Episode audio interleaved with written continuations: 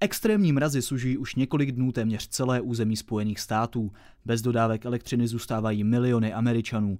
Katastrofickým scénářem teď prochází zejména Texas, který nevšední počasí zastihlo absolutně nepřipravený. Masivní sněhová bouře tam srazila teplotu až k hranici minus 20 stupňů Celzia. Vytáhli jsme všechny přikrývky, které máme doma a spíme všichni pohromadě, abychom se alespoň trochu zahřáli. Telefony si chodíme nabíjet do auta a neteče ani voda. Nebývalé nízké teploty si už ve Spojených státech vyžádali více než 20 životů. Tato žena popisuje, že ještě pět hodin před smrtí svého bratra se oba společně zahřívali doma pod čtyřmi dekami. Jsem naprosto v šoku. Vůbec by mě nenapadlo, že můj bratr by mohl zemřít. Opravdu nevím, co si teď počnu. Místní pohřební služba musela dokonce požádat úřady o speciální kamion s mrazícími boxy k uchování těl zemřelých lidí. Několik dalších lidí zemřelo také při dopravních nehodách na těžko sízdních silnicích. Žiju tady 30 let a nic podobného jsem nezažil. V Houstonu, čtvrtém nejlidnatějším městě Spojených států, přestala fungovat rozvodná síť na dvou třetinách celkové rozlohy. Lidé se zoufale snaží zajistit si alternativní zdroje tepla. Láhve s propanem jsou jednou z možností, jak si přitopit. Dřeva tady moc není a navíc jen málo lidí má doma krb. Několika hodinové kolony aut se začaly tvořit před řetězci s rychlým občerstvením. Místní obyvatelé si totiž doma nemohou uvařit nic teplého a tak jsou ochotní čekat na hamburger i několik hodin. Jsme tady možná tři hodiny, vlastně už to bude déle, tak čtyři hodiny. Ráda bych si dala ten největší hamburger, co mají. Extrémní počasí ale netrápí jen obyvatele Spojených států. V nebezpečí je i velké množství zvířat. Někteří lidé se tak zapojují například do záchranné operace, při které loví z moře promrzlé želvy. Ty pak přepravují do speciálních vyhřátých prostor. Neutěšená situace v Texasu bude podle odborníků znesnadňovat život místních i v dalších dnech. V mnoha domech totiž zamrzající vodovodní potrubí způsobuje praskání zdí, což může představovat další velké nebezpečí. Teploty klesají výrazně pod nulu i v jiných částech Spojených států, například v Minnesotě, minus 13 stupňů Celzia, ale nevadí například Jessice Montenegrové a jejím dvěma synům. Na dvorku začali stavět iglů z barevných ledových kostek. Barevná stavba se líbí i sousedům, je to prý alespoň záblesk pozitivní energie.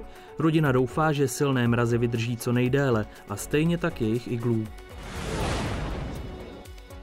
Na západním pobřeží Spojených států mají opačný problém. Požár v Las Vegas od středečního večera spálil už téměř půl čtverečního kilometru. Plameny se rychle šíří i přírodní rezervací Clark County Wetlands Park. Hasiči tak musí jednat rychle, než požár zasáhne návštěvnické stezky nebo chráněné oblasti parku.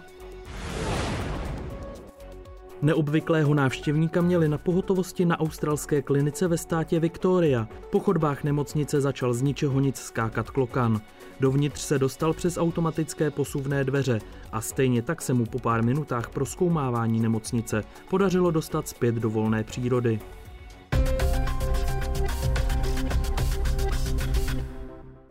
NASA se pokouší o svou dosud nejnáročnější misi.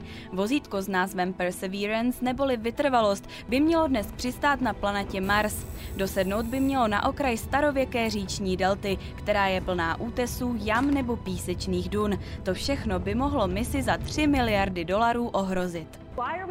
Proč zkoumáme Mars? Kromě toho, že je naprosto skvělé se podívat na jinou planetu, se ve skutečnosti snažíme naučit některé nové, velmi specifické věci. Pro tuto misi jsme si stanovili čtyři hlavní cíle. První je proskoumat povrch Marsu. Ten nám pomůže odhalit například obyvatelnost v minulosti. Hledáme tedy takové prostředí, které by mohlo podporovat mikrobiální život na Marsu. Expedice tak bude na rudé planetě hledat důkazy o možném minulém životě, další z jejich čtyř zadání. Zkoumat budeme také astrobiologický potenciál Marsu. Hledáme tedy něco, čemu říkáme biologický podpis, tedy znak toho, že se na Marsu skutečně v minulosti nacházel mikrobiální život. Takže je to opravdu vzrušující. Není to vlastně o prostředí, ve kterém mohl vzniknout život, ale o životu samotném. Třetím úkolem dosud největšího vozítka pro průzkum rudé planety je vyvrtávat vzorky hornin a půdy. Ty se pak uloží do zapečetěných trubic, které by měly příští mise přepravit zpátky na Zem. Posledním vědeckým cílem projektu je pak příprava lidské posádky, která by na Mars mohla zamířit po ukončení mise. Pokoušíme se připravit na budoucí lidskou misi na Mars, takže samozřejmě budeme hodnotit současné podmínky tamního prostředí, ale zároveň budeme testovat některé technologie, které by mohly pomoct našim budoucím astronautům. Na to si vědecký tým ale ještě nějakou dobu počká. Vozítko se na planetu Zemi vrátí nejdříve za 10 let.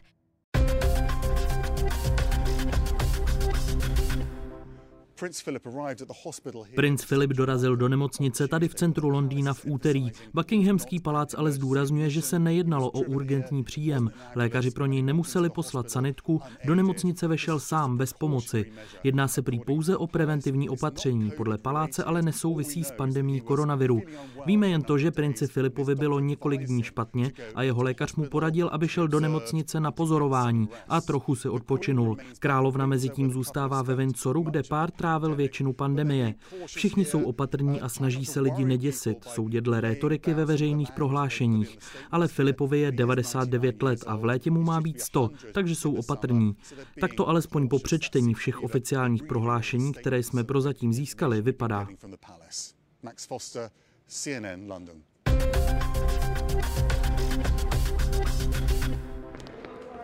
Uděláme si pár cviků, ano? Zapojit nohy. Pořádně velké kruhy.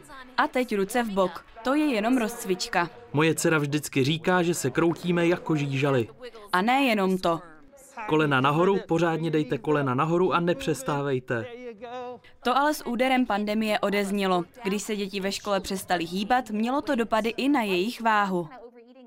Určitě je to stresem. Jídlo je spojené s našimi emocemi.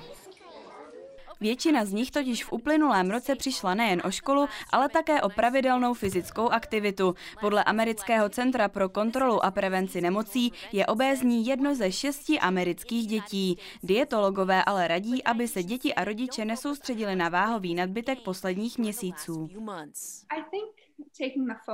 Myslím, že je důležité děti zbavit tlaku okolí. Tohle je stresující období pro všechny. Místo toho by se podle Hayley Hughesové měli rodiče zaměřit na to, jaké jídlo kupují. Zkuste jim nabídnout vyváženou stravu. Dětský trenér Ben Griffith se zase snaží udělat cvičení pro děti zábavnější. Všichni mají rádi Hermionina vysoká kolena. Odteď to proto nejsou obyčejné cviky, ale čarodějnický trénink. Dětem se obvykle moc cvičit nechce, ale když do toho zapojím Harryho Pottera nebo Hvězdné války, najednou to není obyčejné běhání na místě. Musím vždy vymyslet něco, co je zaujme. A to je hlavní, aby byl pohyb zábavou.